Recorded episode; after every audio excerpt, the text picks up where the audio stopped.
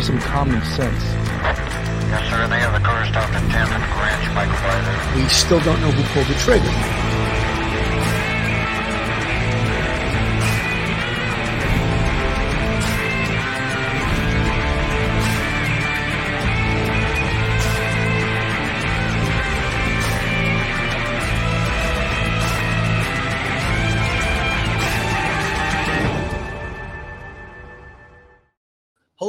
Everyone, and welcome to Police Off the Cuff Real Crime Stories. I'm your host, retired NYPD Sergeant Bill Cannon, a 27 year veteran of the NYPD. Folks, since this arrest of Rex Heuermann on Thursday, this case has sort of captured the, the whole nation in regards to the fears that were brought about by an arrest like this, or actually relieved the fears of a lot of people that were wondering when this Gilgo Beach case would be closed. And there's so many other aspect, aspects to it in regards to the investigation. The investigation is not over because there was an arrest. This investigation is still so active and still so important that they follow every lead. They, as you know, uh, the state police, the Suffolk County Police, the FBI, they're conducting searches in the Massapequa home on Long Island, Massapequa Park, Long Island, of Rex Heuermann. Some of things, some of the things they are finding are unsettling. Some of the things that they are looking for, you may ask, what are they looking for? And we've spoken about many things. Anything that can connect Rex Heuermann to the victims in this case. Anything that could potentially connect the victims to Rex Heuermann. What do I mean by that? Potentially articles of clothing, a, a purse, a pocketbook, a wallet, a picture identification. These are commonly taken by serial killers of this type as what we refer to as a trophy. Forensic evidence. Is it possible that forensic evidence is still existing in this house more than 10 years after these these events is it still possible?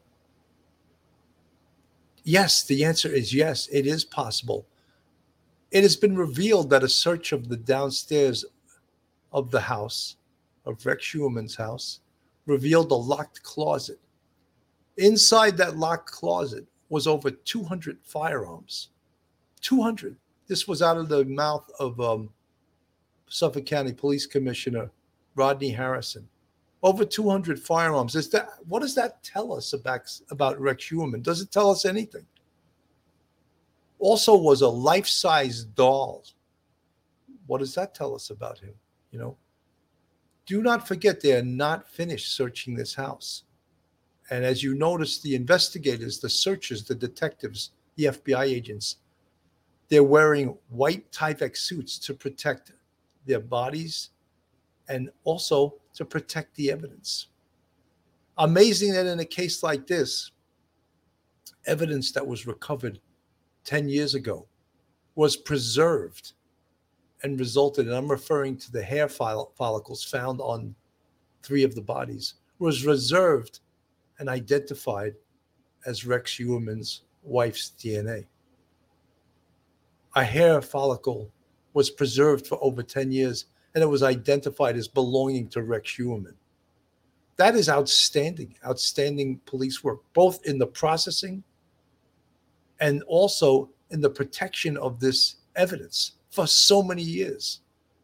That it obviously was stored properly so that they could identify this evidence once the technology existed.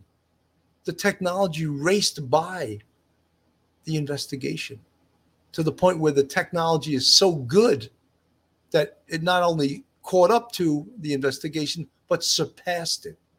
How many times can you actually say something like that?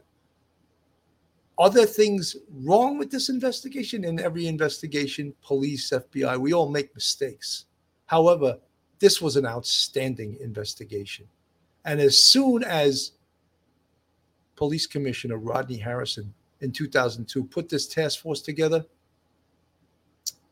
I think that was the catalyst to really bringing this case together and winding up where we are on this Thursday, making an arrest of Rex Heuermann. Today, I have a really, really exciting guest. And what else could I bring on but a an attorney, a former NYPD police officer, a writer, a radio talk show host, actually a songwriter also, a dad, and an attorney. Let's welcome to the show Montgomery Delaney. Monty, welcome to the show. Hey, Bill, good to see you. Happy to be here.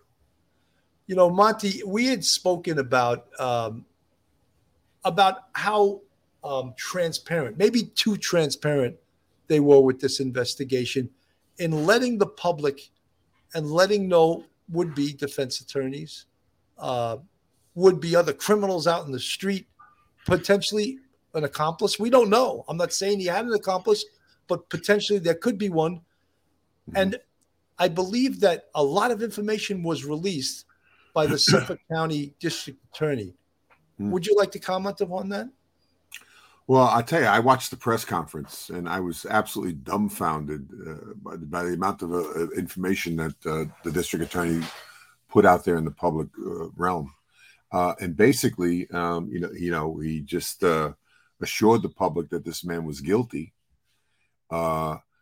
I think he polluted the jury pool. I think his his defense attorneys have to, have to be looking at a motion to change venue. it's just it was it was beyond my comprehension that he could come out and make statements like that. And then Chief Harrison did the same thing, call the man a demon walking amongst us. I thought that was just way above the pale. I mean, we have a there's been no trial yet. We have to pick a jury. We have to convict this man using the evidence that we've we've garnered.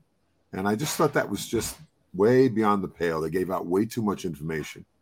And and you know, District Attorney Sweeney said, "Well, he's we're not going to see him." Uh, in, in one prior uh, uh, uh conversation. So we're not going to see me out there with a with a with a magnifying glass on Gilgo Beach. You know, in other words, to say, look, uh, I'm not going to puff this case up. And then they make this arrest, and, and he just goes out there and goes way beyond uh, uh, the pale in terms of not only divulging, not only basically saying that this man is guilty to millions of people, but also divulging a lot of the investigative uh, procedures, which I don't think is a good idea to share with the public. Certainly not with the criminal public. Absolutely not. Uh, so it's it was it was uh, it was frustrating to sit here, sit there and watch him and listen to him. It was uh, I think he spoke for 25 minutes and he he just gave way too much away and he basically painted this man as guilty and there hasn't even been a trial yet. He may very well be guilty. It looks like there's a lot of compelling circumstantial evidence here, and the DNA evidence is very compelling, but you know, he's not convicted yet. And uh, I just think that was just, if I'm a defense lawyer, I'm saying, okay, okay, I, I, this jury pool is polluted. You know. You know, absolutely, and, and you raised the point, and, I, and I, you know, a lot of people push back in the chat. We get people that comment on our podcast, which is great. Right. I love to read their comments, and I love some of them are right, and sometimes I can be wrong. But I also cringe when law enforcement gives away investigative secrets. Mm. And I don't believe that law enforcement needs to be transparent with the public as per how they caught this guy. I agree with you 100%. right. The transparency is the job of the district attorney's office through discovery, not yeah. through the media. You know what's ironic is that one of the things the district attorney said was that they knew that this guy was monitoring their activities on the internet. And in fact, uh, his Google history demonstrates that I think uh, he made over 200 searches into what was going on with the investigation. Now, to give away all of these investigative techniques and speak with speak of them with such specificity, I mean, any any any killer out there uh, was was uh, privy to a, a, dearth, a wealth of information uh, about investigative procedures and techniques. I don't think that's a good idea. It's not not a good idea at all because you know this this guy's not there's more than one serial killer out there. There's more than one murderer out there. There's more than one criminal out there. And I, I just don't think it's a good idea. I agree with you 100%. You know, a lot of t- times you'll hear uh, people talk about um, something called the CSI effect. Mm. And what the CSI effect is, I know you know what it is, but the CSI effect is basically all of these TV shows mm. doing shows about crime and yeah. about the capabilities they have that the police can't even do what they're doing on TV. Right, right, But right. the public believes they can because it, it must be true. They're doing it on TV.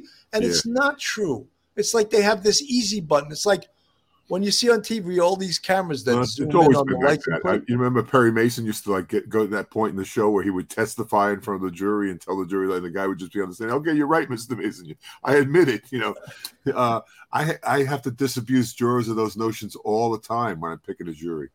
You know, they these ideas they have from television and from the media about you know uh, the legal system and what happens there are are quite often uh, misconstrued as a result of their uh, their their love for these television shows. You know, you and I were cops. I look at these police shows. Some of them are like comedies to me because you know that's not what police work is. You know, I see that you have me here on the screen as P.O. Delaney two three eight zero nine. I, I I have been referred to as that in a long time, but I think it's kind of cool.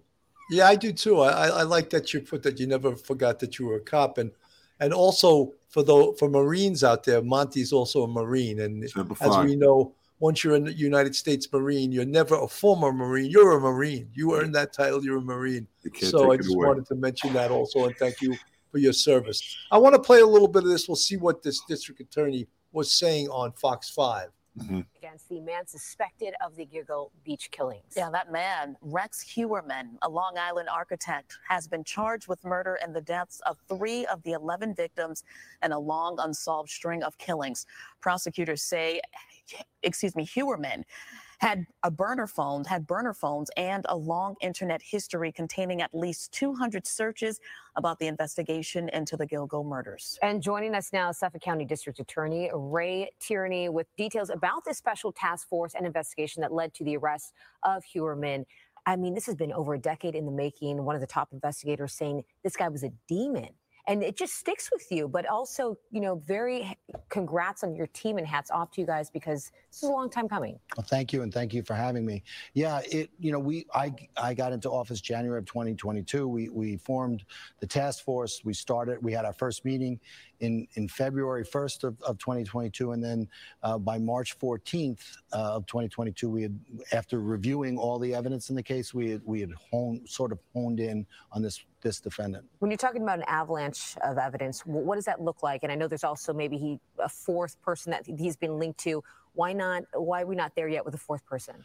Well, uh, you know, uh, we we utilize the grand jury uh, because the grand jury gives you two advantages. You have the ability to subpoena records. Monty, I want you to comment upon what is an avalanche of evidence. Well, I I think they were referring to the vehicle when they when they, when they when they said that. I think that was like a tongue in cheek reference to the vehicle. But it seems as though you know, from what I've been reading, what I've been seeing, it's a fascinating case. num- Number one, but it seems as though they the investigators they did a, a very good job of you know ga- gathering uh, some very powerful circumstantial evidence against this man. Also, you know the the DNA evidence is is really very powerful. I mean, it, it it amazes me. You know, we were cops forty years ago, when if you got a fingerprint, that was considered like you know high tech. You know, now today, what they're doing with the DNA science is absolutely amazing. You know, not only identifying people from their own DNA, they're identifying people from the DNA of their family members and their friends and their cousins. You know, and you got sites like you know 23andMe, which will tell you if they got a piece of hair and they submit it to 23andMe, that 23andMe will tell you who the cousins of these, who the possible relatives of this individual hair is. You know, it's it's amazing to me. So very tough to get away with crimes today, especially when you think about transference. Like it's so easy to transfer a hair or some epithelial cells or you know from one body or one person to another. And I think one of the things they're probably looking for in that house you know, are you know hair samples very important and, and, and things like that. Potential, you know, um, as you said, trophies, you know, pieces of jewelry, articles of clothing, I, identification cards seem to be very popular with serial killers. They want to take those as trophies. Um, so I think you know, I think that the investigation is going to be ongoing. I think they're going to uncover more circumstantial evidence, maybe some more very powerful evidence, and I also think that eventually, if they if they follow this to its conclusion, that they're going to find other bodies connected to um, they may find other bodies connected to this individual or to other individuals. I mean, but uh, you know, the, the notion that if, if it is him, and I'm not saying it is, but it looks like you know they have put put together a, a, a relatively um, strong uh, indication that it might be him. But if it is him, I doubt that these three or four ladies uh, were the only ones. You know, uh, that's just not the nature of this beast. You know. You know, Monty, I think you're right because if these murders took place in 2010, he's 59 years old right now, right? Mm. So that was 13 years ago. So he was 46 years old. Right. Uh, Dr. Joni Johnson on my show the other night says most serial killers do not start out at 46 years old. Yeah. What she wants to know, what we all want to know, what was he doing in the years prior to being 46 years old before these killings started? What was he doing? That's why I've said also that they have to track everywhere this guy went. Right. Probably almost since he was in high school. Track where he traveled to. Mm. His wife is from Iceland. I would be already over in Iceland talking to the Iceland police. What kind of cases do you have here? Right. How many times did he travel to Iceland? How many times did he travel to other states? Mm he's an architect. Did he travel on business? Well, they're going to try to connect the dots. I mean, every jurisdiction that he's ever traveled to now is going to be looking at uh, at open cases and uh, cold cases to see if there's any connection. Now that they have his DNA, uh, that's interesting. Other thing interesting here is he, it seems like he stopped for a number of years, which we've seen that before. We saw that with the the bind, torture, and kill killer.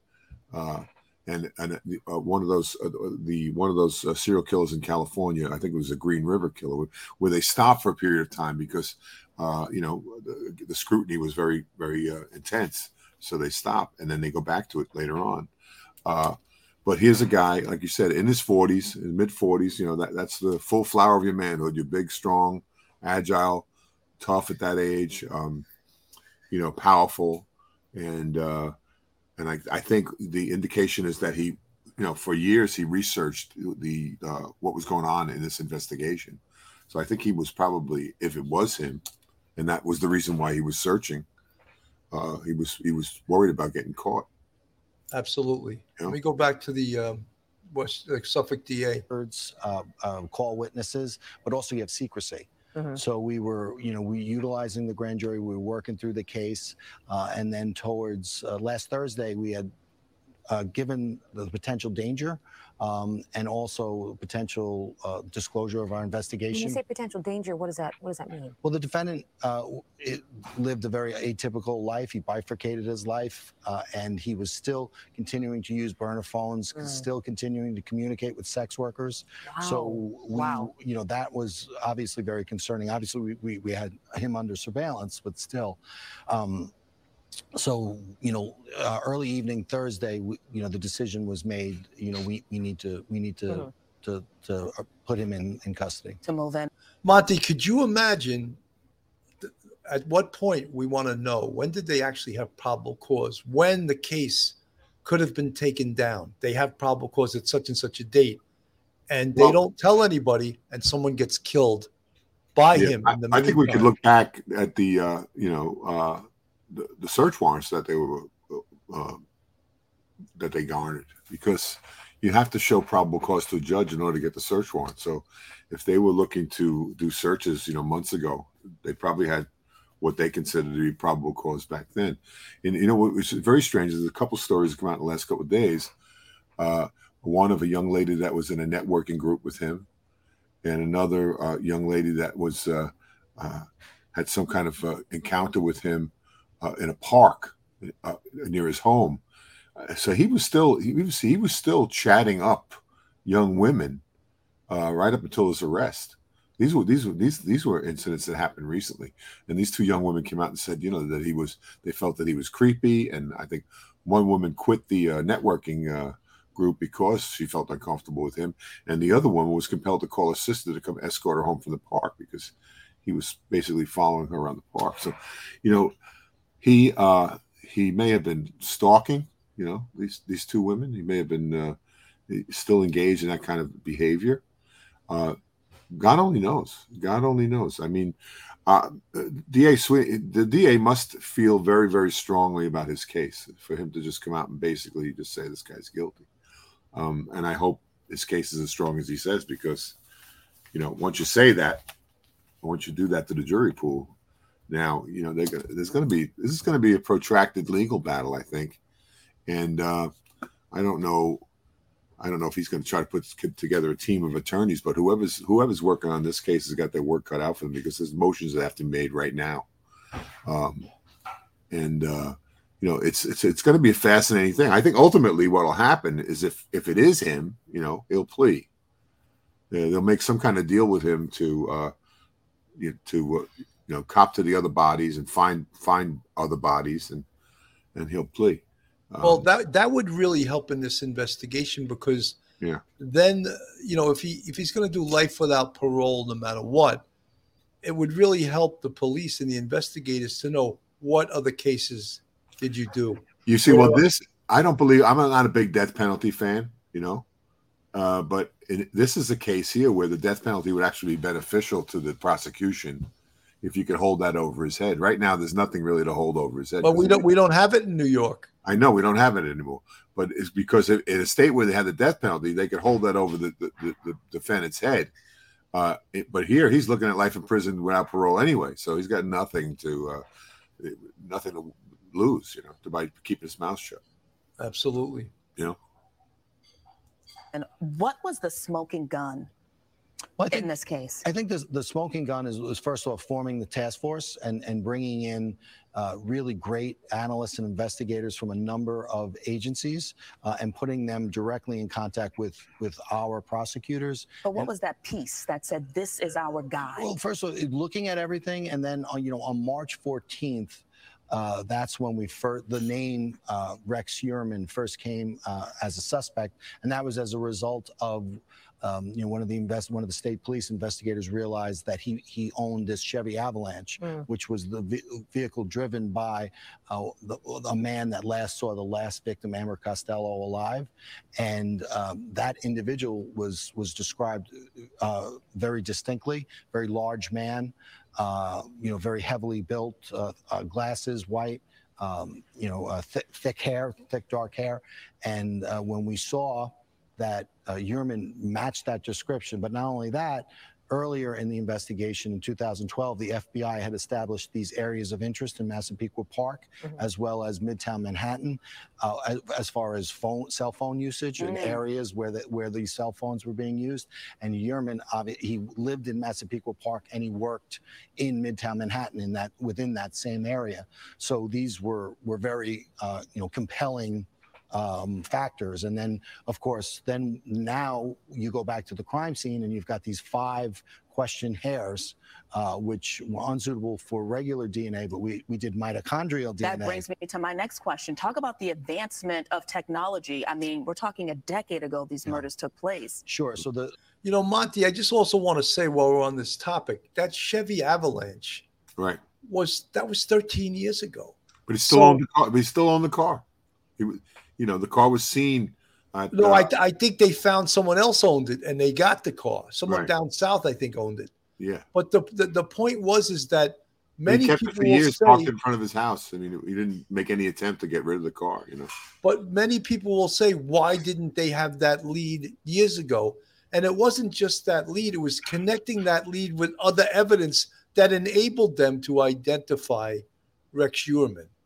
Well, they knew about the they knew about the make and model of the car years years ago, but I think the, to, to, make any connection with him, I, I, mean, I don't know how many of those cars were sold uh, in in in the metropolitan area. I don't know how many uh, people they had. They must have done a, a, a, run on the car and probably came up with thousands of uh, people owning them. And was, you know, I don't know what kind of work they did uh, with that aspect of the, of the investigation years ago, but. Um, it seems to me that he, you know, he, the guy kept the car for a long period of time, parked it in front of his house. Everybody knew that he had a car like that.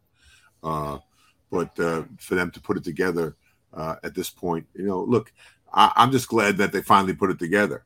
Um, but I do think that every, I mean, this uh, DA is going on every talk show. It was on News Radio 88 today. I was in the car listening to him.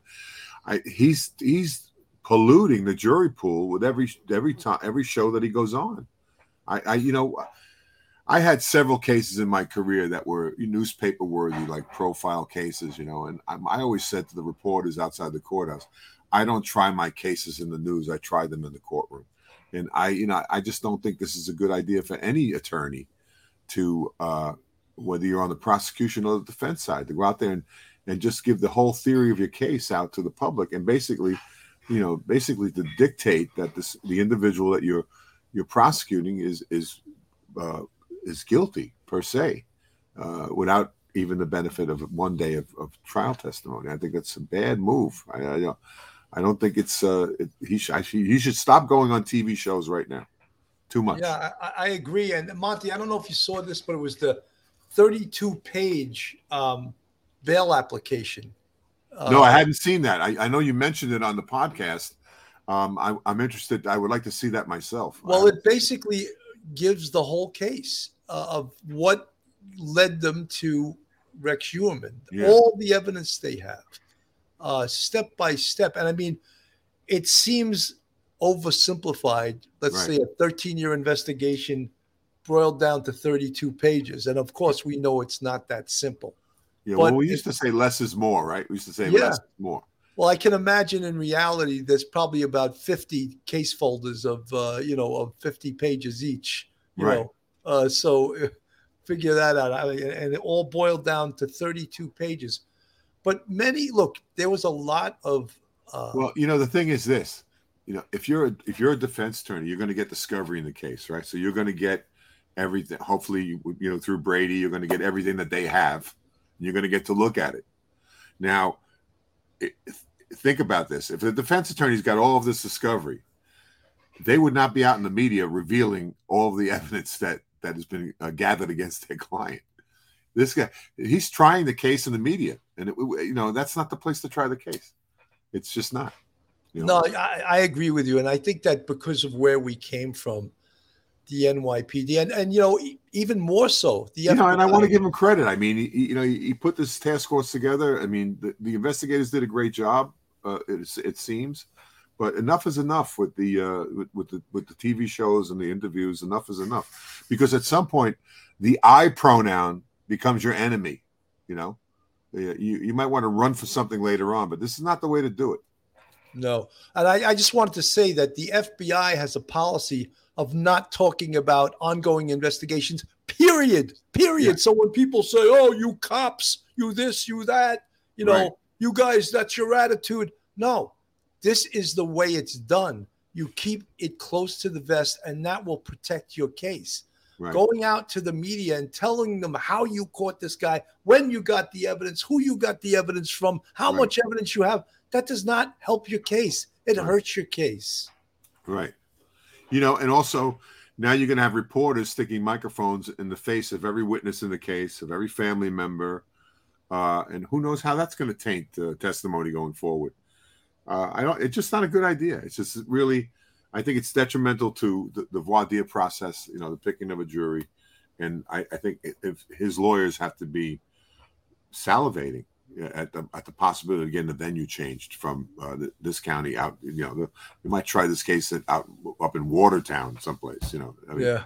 And at some point, I don't care how far away you go, if you pollute the pool enough, you can't get a fair trial anywhere. You know because everybody's going to have a preconceived notion. You know, this guy right now, we're, we're like a week and a half in it, and the media has portrayed him as the killer. You know, uh, so it's going to be very tough in terms of jury selection, and um, I just don't know why he keeps going on these shows. Enough. Okay, we formed a task force. We developed evidence. We have arrested this man. There's, you know, there's a true bill and we're going to have a trial, and that's it. The, the rest is all puffery, and uh, you know I don't know if it's uh, if it's egotist, egotist, egoism, or or um, uh, a false sense of pride. I mean, you should be proud. You did a good job. You, you put the people together that could solve the case, but at some point, you know, less less is more, and you, you're just damaging. You're damaging, and I you know again, nobody really. If he's this what what this guy is alleged to have done is so heinous and so disgusting that nobody's going to really feel sorry for him but uh, under the Constitution, he has a right to have a, a, a jury that's not tainted. And, uh, Absolutely. and that's what's that's what's happening here, and it's I don't think it's good. It's not good for the system. Absolutely. Folks, this is Police Off the Cuff, real crime stories. If you like real crime, true crime from a police perspective, then you're in the right place. And if you're not subscribed to us, go on our YouTube, hit that subscribe button, give us a thumbs up, and ring that bell. And if you want to support us financially, we have a Patreon with three different levels, and we also have a YouTube channel membership with count of five different levels. And you see the folks in the green font they're part of our YouTube channel memberships, and we really appreciate all of our friends, our subs, and our supporters of Police Off the Cuff, Real Crime Stories. You know, you know, Monty, I, I want to just finish playing a little bit more of this district attorney, and then we'll move on from this because there's Okay. a lot of more aspects of this case that I want to talk about. The the four women were mu- were murdered between 2007 and 2009. Uh, September of 2009 was the last murder. Um, they were, weren't discovered till December of I'm sorry, no, uh, September of 2010. They weren't discovered until late 2010, uh, and uh, uh, in that harsh environment, there wasn't a lot of uh, there wasn't a lot of evidence except for these hairs, Mhm. which originally were not suitable for nuclear DNA testing, but with regard with uh, regarding advancements, we were able to do mitochondrial DNA. We did uh, DNA profiles. We got an abandonment sample from the defendant and some of his family members, and the profile from those samples matched some of the hairs found on the bodies, specifically hairs from uh, Heuermann and and two hairs from his wife. We talk about the victims because this has affected many families, especially in our area, outside of our area. When you had the chance to call them and tell them this news, what was that like? Um, well, we we actually you know, we did it in person. Because um, you know it's just a powerful thing, and that is that you know that's a moment I don't think you know any of us will ever forget because they had waited for so long, and you know periodically you do meet up with them, uh, and of course we didn't tell them what, why we were coming to see them, and so when we saw them and they they knew. Just to see the, the the emotion and the relief wash over them, uh, it was it was very gratifying because that's really I'm why sure. we do what we do. What's next? I mean, we still have six bodies. Yeah, so so we we have you know Seven, technically, because he's only been charged with three. yeah, he's been charged with three, uh, and that and those three are part of the Gilgo Four, uh, what has been you know uh, called the Gilgo Four. The fourth victim, uh, Maureen Brainerd Barnes, uh, we we. You know the in- grand jury investigation is continuing, uh, and once we uh, acquire more evidence and and uh, are able to uh, present that to the grand jury, you know we feel good about uh, th- that fourth case as well. Ray, but could there be more? Because you're saying, and what's shocking to me is that this guy was still using his burner phone, you know, within just a week ago of trying to contact sex workers. So could there be more? So, you know, as I said, we started February 1st, March 14th. We we uh, we centered on this individual. We have these four Yeah. cases in our sites. Uh, we're going to complete that, and then we're going to keep on going. Mm. And it doesn't matter what I think; it matters what I can prove. And we're going to continue to work uh, through this case. And and you know, we have a great team, and we feel good about things. What's your So Monty, I mean, that's the, the the first time he really referred to. I'll try this in the courtroom type philosophy, which is Right, what yeah. he should be saying all the time. What I can prove. I think that. But then again, uh, what I can prove again, it's the I pronoun. Yeah, what I can. He prove, switches yeah. to the we program pronoun a lot, you know, but in the end, it comes back to the I pronoun, which I think is is telling. But go ahead. I think that the Maureen Brainerd Bonds that completes the uh, the four of what they say is the Gilgo. They're referring to now as the Gilgo Four, and after all, she was on. Here, we'll put it up on the screen. Yeah. Uh, this is what's considered to be the Gilgo Four. Maureen Brainerd Barnes, who disappeared in July 2007, Melissa Barthelemy, Hmm. Amberlyn Costello, and Megan Waterman. Now, they, for whatever reason, they didn't charge the case, and you heard he still has grand jury action in the case of Maureen Brainerd Barnes. Perhaps they did not have enough to pull the trigger on her case Right. yet, Right. and but they were afraid to leave him out there, Hmm. so they had to go with what they had for the other three, which is fine. Well, I think if he was still contacting sex workers and he was he was chatting up these these you know the one lady the one lady from in the park riding the bicycle, she made a police report about him stalking her in the park. So I guess they felt like maybe he was you know the fever was rising in him and he might be ready to do it again. So they made a decision. And one thing we talked before about what, what they were finding in the house. Interesting that I understand that these four bodies were found wrapped up in a sort of a camouflaged burlap material that is commonly used in duck blinds. And I wonder if they found any of that material in the house. That would be an extremely uh, uh, huge piece of evidence if they found something, some of that material in the house. That would that would be very very strong. You know. You know, Monty, exactly, because we spoke to with uh, Dr. Uh, Joni Johnson the other night as to modus operandi and uh, signature. And of course, modus operandi, as you know, as a, as a cop and as a, uh, an attorney, is the method of operation, how the person that commits the crime, how they're comfortable. And lots of times, defendants they they're comfortable with an mo with a modus right. operandi and that's how they commit their crime signature is another thing and what you're referring to with the camouflage burlap that is a signature mm-hmm. that he used them to tie up the victims mm. and in essence that somehow also caused his downfall because the hairs that were found on this burlap and uh, one piece I think may have been found on the t- on tape uh, was identified years later as DNA technology became so sophisticated that it was able to identify mitochondrial DNA from 2010. Right, right. Yeah. Unbelievable. Yeah. Well, we're solving, listen, we're solving cases now that are 25, 30 years old, you know, where, where all over the country, where police officers kept samples of, you know, rape kits and stuff like that. And, uh, fingernail clippings, things like that. And uh, the DNA technology is solving a lot of uh, cold cases all over the country. So it's really fascinating that we've come this far forensically in terms of uh, being able to conduct these types of scientific uh, investigations into crimes that are old and, and, and lying fallow and, uh, and able to solve them and, and, and get some of these people off of the streets. You know.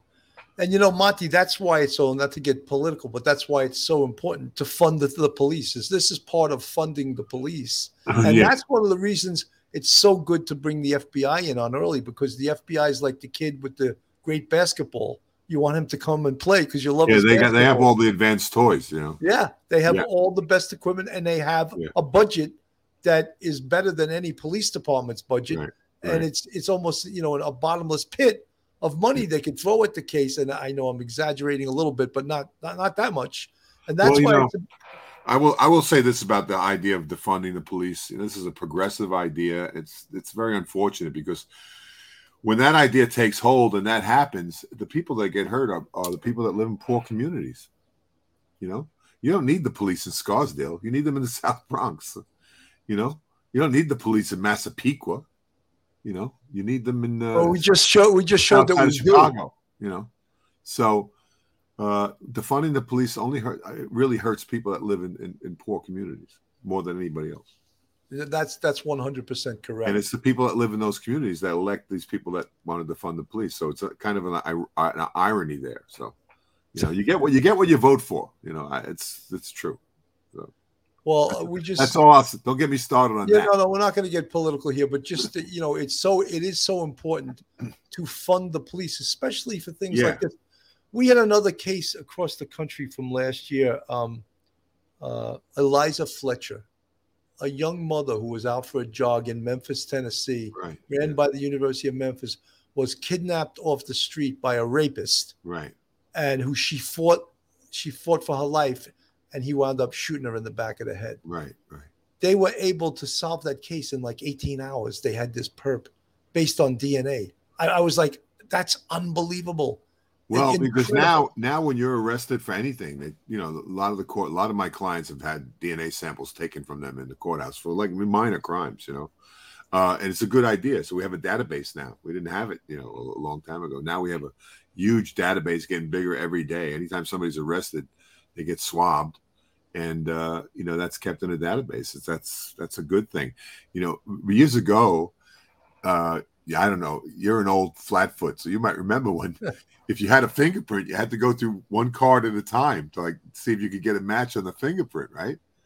And then we got yeah, the nicest. Then we got the nicest system where you could do it, you know, uh, electronically by the computer. That was a big that was a big boon to you know police technology. And so it's gone so far in the last 20 years in terms of uh, forensic uh, methods and and uh, means of gathering evidence. You know, with luminol, with the chemicals used to uh, to find a blood type, with the chemicals used to find uh, toxins in the blood, the chemicals used to identify blood, or, or bring it up, bring it out of floorboards and cracks in the wall, uh, and DNA. I mean, I don't know where it's going to go in the next 20 years, but I think if you're a criminal and you're thinking of committing a crime, you need to think twice because it's getting harder and harder and harder to get away with uh, with crimes because of this. 100 percent. Yeah. The, the science, the technology is amazing. The other thing is, is that from an The other part of this too. This is a cautionary tale for young women out there who might be thinking about getting involved in the uh, in the, um, the the the oldest profession in America. I mean, if you're if you're a young woman and you're thinking about getting involved in that, just remember that there's a lot of there's a lot of people that are mentally ill out there that are that are basically stalking uh, the internet and and Craigslist and places like that for for victims. He's not the only. If this guy is the guy, he's not the only guy. You know, there's there's dozens of these people operating all over the country at any one given time. We know that for a fact. Absolutely. You know, a lot of people, what they, uh, in the interview with the DA that we just listened to with DA Tierney, they asked, uh, uh, is, is, are these the only four? Or how about the other, the Yeah. other seven? Or, or did he kill before? And my answer to that, and I think your answer to that, I, I, I would find it very surprising if he hasn't Yes. killed before. If it is him, I think you know. right. If it is him and it's not the, just the, the, well, the three they've so far connected well, and the fourth, um, Maureen Brainerd Barnes, they're waiting to uh, to indict on that case also. But I would find it very hard to believe that this is it, that he's never done this before. And we said if he did these cases, that he was 46 years old, that he started. And Dr. Joni Johnson said, no, there's no way. He just started at the age of 46. He's done this before the age of 46. oh yeah, yeah, yeah, absolutely. There's no doubt about that. If it is him, I mean, you're going to find before and after. Uh, there'll be cases, and again, uh, police officers in every jurisdiction that he ever traveled to uh, should be looking at their cold cases now and trying to, you know, compare DNA with what what we have here on file now, and uh, that may be uh, a way to link him to other cases. So we'll see. Uh, More is going to be revealed. There's no doubt about it. It- It's a fascinating case, uh, and and uh, uh, you know, kudos to the investigators for putting it all together. And I would just caution District Attorney Tierney that you know, okay, enough is enough on the press conferences. You know, try the case in the courtroom. Don't don't pollute the pool any any further than it's already been polluted. Absolutely. Yeah. years after the case. What I was going to do was I was going to work with my task force. We were going to form a task force. We were going to work with the Suffolk County Police Department. We were going to work with the Suffolk County Sheriff's Office. We are going to work with the New York State uh, Police. We are going to work with our FBI.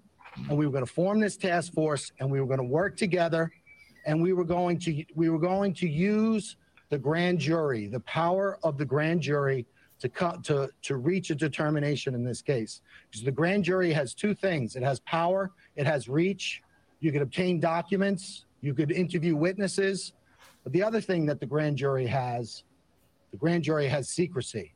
Yeah. no one knows what you do when you operate a grand jury proceeding. And we knew that when we were investigating this case and it, when we dealt with the media or whatever it was we were doing um, we were we were playing uh, before a party of one because we knew uh, the person responsible for these murders would be looking at us. So, we- Monty, that says it all. It's so interesting, right? He That the starts out with I perpetrator- I I I I. Starts No, no, out but with, I'm not even talking about him. The perpetrator, though, is following what the police are doing in this oh, case. 100 percent. And evidence of that was there was over 200 searches Yeah. on his computer that he was searching. What is the Gilgo Beach Task Force doing Right. with cell phones? What are they doing with the? So it, it's very clear as to why you keep things close to the vest. And I try to explain it all the time, and we get not from everybody. Most people understand it, but some give pushback. Oh, the government's too powerful. Oh, the police. Oh, the district attorney's office. How do they, you know he, they didn't violate his rights? You know, all these different things. But there is no the the, the public th- does not automatically get transparency in an investigation. You can see serial killers all over the country throwing away their burner phones. Yeah. Yeah. Get rid of the burner phone, you know. Uh, yeah, I mean, it's just too much. It's too much to be revealed in, in this kind of setting in the press conference. And I thought after the press conference, I thought, okay, he got out of the system. He's done. And now I, I see him on every possible media outlet in the last couple of days. It's not good. It's no good. I can't believe nobody's saying to him, you know, tone it I down. would Get off the imagine- TV. I would imagine that someone is saying something to him. I hope so. And, uh, I hope so. and I would hope. I would. I want to play a little bit of Rodney. I mean, if he really wants to try the case in his jurisdiction, he should clam up because he's making it.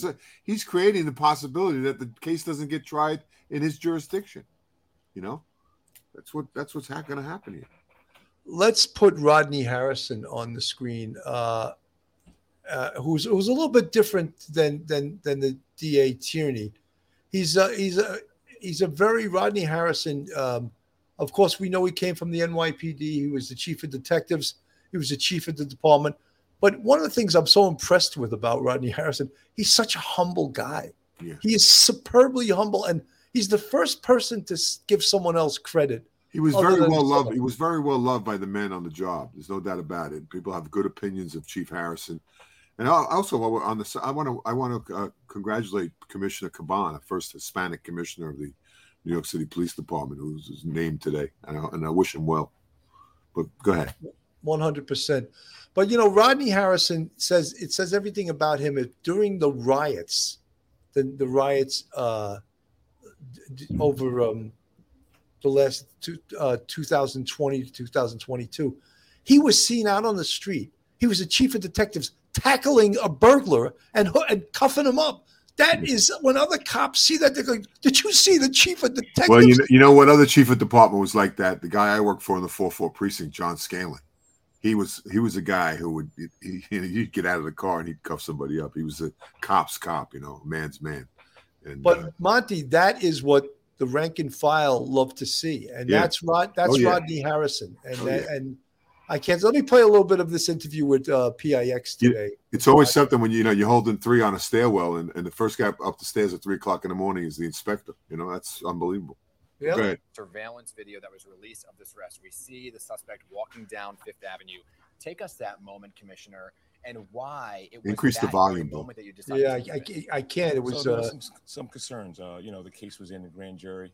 Uh, we had to wait for the the the indictment for it, but uh, we were we were concerned about some leaks and it, it getting out. And if it gets out and it gets to his attention, uh, now it, it makes the investigation a, a whole lot more difficult. So uh, after confirming with my partner Ray Tierney and uh, uh, discussing that this is something that we should move in uh, right away, we we chose to catch him at work and wait for him to come out and, and grab him right away. You got him right near his job Yeah. in Midtown Manhattan. I think it was near 35th Street, not far from Penn Station. You know, I want to ask you about starting the task force. That made a really big difference. You came to the Suffolk Police Commissioner's office the end of 2021. You held a press conference almost immediately. What difference did that task force make? it, it, it made a lot. But the one thing I, I do want to share is uh, it's not about me creating a task force. I want to kind of get away from that. Uh, I want to amazing, right? Right Yeah. away, he's the guy. It was his idea. He brought the idea from the NYPD, and right away, he's not taking credit for it. He's saying it's not the task force. It Yeah. was. He doesn't like to use I and me. He doesn't. Talk about the men Right. and the women that were part of the task force and, and the great work that he did under uh, Detective Lieutenant uh, Kevin Beran. Uh, you know, I when I first got into the position of, of being police commissioner, I I wanted to make sure that this was the right guy for the spot. And I, I brought him into the office, and me being a former chief of department and, and running CompStat meetings, uh, I asked a lot of questions. You know, are, are we are we looking at jail calls? Are we debriefing prisoners? Um, are we uh, looking at uh, a host of other things that could possibly lead us in the right direction? And uh, a- a three-hour meeting, the man did not look at a piece of paper. Right. So he, knew, it in his he head. Knew, he knew, you know, he- I got to get specific about one thing the Chevy Avalanche. Mhm. That made the difference here. And your team re interviewed a witness from early in the case. And that second interview made all the difference. What details did he give you? I think he even gave you a description of the suspect. Yeah. So one of the uh, investigators that were assigned to the task force from the state police, uh, Tiffany Atai, um, she was uh, really somebody that kind of moved the needle in, in the investigation. And uh, she knocked the wall down. Well, yeah, and pretty much knocked the wall down. well well said. But uh, we were able to now track this green avalanche to that little box in Massapequa Park. Uh, we re-interviewed uh, the individual who kind of gave us a better description of Rex Heuermann and saying pretty much he had bushy hair, these big glasses, and was the size of an ogre. An and, ogre, and that right. and that really uh, helped us get this case going in, in the right direction. just uh, such a humble man, uh, Yeah. a great man. Just uh, you know, uh, doesn't want to take credit for something that he obviously was the one that came to Suffolk County, started this task force. Yeah. You know, again, it's that's not important uh, in the in retrospect. No, because cops cops just want to catch bad guys. You know, that's all. They, that's all they want. They, the, the reward is, for for me, the reward always was when the judge banged the gavel on a guy and sent him to prison. I, and I knew I got some bad guy off the street. That's that's all you're concerned about. You know. And again, you, you, you, he uh, he was very well loved by the men that worked for him, and uh, you know we wish him luck out there in, the, in on the island. Uh, was sorry to lose him. Another guy, another guy who probably should have been commissioner. I know Chief Chief Scanlon probably should have been the commissioner. I, I mean, they made Kerik uh, commissioner instead of him, which was a mistake. Uh, and this is another guy that that would have made a great police commissioner in New York City. Well, one of the things, um, uh, Monty, that folks maybe don't understand is that these positions are political appointments, and Yeah. For the Suffolk County Police job, uh, they made the right they made the right pick. Yeah, They they, did. They, chose they Rodney picked a really good man. Really good man. He's not just a great cop, but he's a great person, humble person. And that's the most important thing. And again, you mentioned Caban on the NYPD. He came up through the ranks. He's a good guy. I'm sure he's going to do very Right. well on the NYPD. You know, I just want to get back to uh, uh, the case a bit here. When we think about the recovery of these remains and how it's 13 years ago, Right. and when you look at this, this looks like a picture based on how these guys are dressed. The picture of Gilgo Beach right. in the wintertime, how cold and unfriendly that was. And this is where these bodies were recovered from. And the decomposition, because they've got to remember they were recovered 10 years after they were put there. Yeah, and that salt environment is is devastating to anything. I mean, uh, I have I have a house down in Carolina, and the ocean is relentless. The salt air just rots everything. It rusts everything. I mean, I've got to replace my air conditioner every three years. Uh, it's amazing. I think I think by wrapping the bodies up in that material, probably preserved them somewhat uh, and protected them from the elements somewhat. Miscalculation by the killer. Um, better to We just at better better to just dig a hole and and cover them with lime. You know. Well, you know, it's this guy, of course, you know, we don't we know that he's a um a- psycho he's motivated by psychos he's a psychosexual sadist. Yeah. And we know that's his motivation. Yeah. And according to Dr. Uh, Joni Johnson, that is the very most dangerous type of serial killer. Sure. That's that's Ted Bundy. That's Yeah. Bundy. Yeah. And no conscience and but they also get pleasure in inflicting pain on others. Oh, that's that's Bundy. That's Gacy. You know, Bundy decapitated a couple of his victims. Gacy, God knows what he put those young men through before he buried them in his basement. Uh, yeah, this is uh, these people certainly do fit a type, and uh, they. I, one of the interesting things here was, I looked at the profile that was done in like 2011. I, I think might have been by the FBI. Uh, it was really, really uh, accurate in terms of who this guy might be back then. I mean, they had some idea back then. Who I don't know who did the profile. I don't know if it was an FBI profiler or Suffolk County profiler, but uh, the contents of it were very accurate. It was quite impressive. But you know, Monty, they use certain things like, you know, almost I think it's 90%, 95% of the time, a serial kill- killer is a male white. Right. So right away, that's we can all use mathematics and say, okay, it's a male white. Most of the time, it is a male white. and an organized serial killer, which this obviously had to be because why? Because he had to travel. What does that mean? He had to own a car. Right. He had to be familiar with the area. He had to have a certain level of intelligence. So I could predict a lot of those Well, I think you know famili- familiarity with the area was a big thing because if if you've ever driven down that road that goes from like you know Jones Beach over to Long Beach and Point Lookout, you know, you, you, to bury something there in the wintertime, if you wanted to pull up three or four o'clock in the morning there, there's no traffic whatsoever. And you could be out there digging a hole for hours and nobody would see you. Because I mean, just no nobody's there at night. You know, it's a perfect place to to dump a body. It's uh and and it's not only somebody who lived in the area would would know how perfect that was. You know. Yeah, uh, Brooklyn Pasola. I don't in, I don't mean every single uh, serial killer is a male white. We that we found that out wasn't true in the Beltway Sniper. Right. They made a horrific. And then the, and the guy I forget the guy's name. The guy in Cleveland who uh, killed 15, 16 women uh, before they caught him was a black man. Yeah, I am I'm saying it's not. they're out there statistically, it's most of the time it's going to be a male white. I'm not saying it's always uh, Wayne Williams in Atlanta years yeah. ago that killed all those children. Yeah, occasionally you have you know an alien, more a woman, uh, occasionally, and occasionally you have uh, male blacks. But for the, for the most part, uh, most of our most famous serial killers have, uh, you know, have been male whites. You know.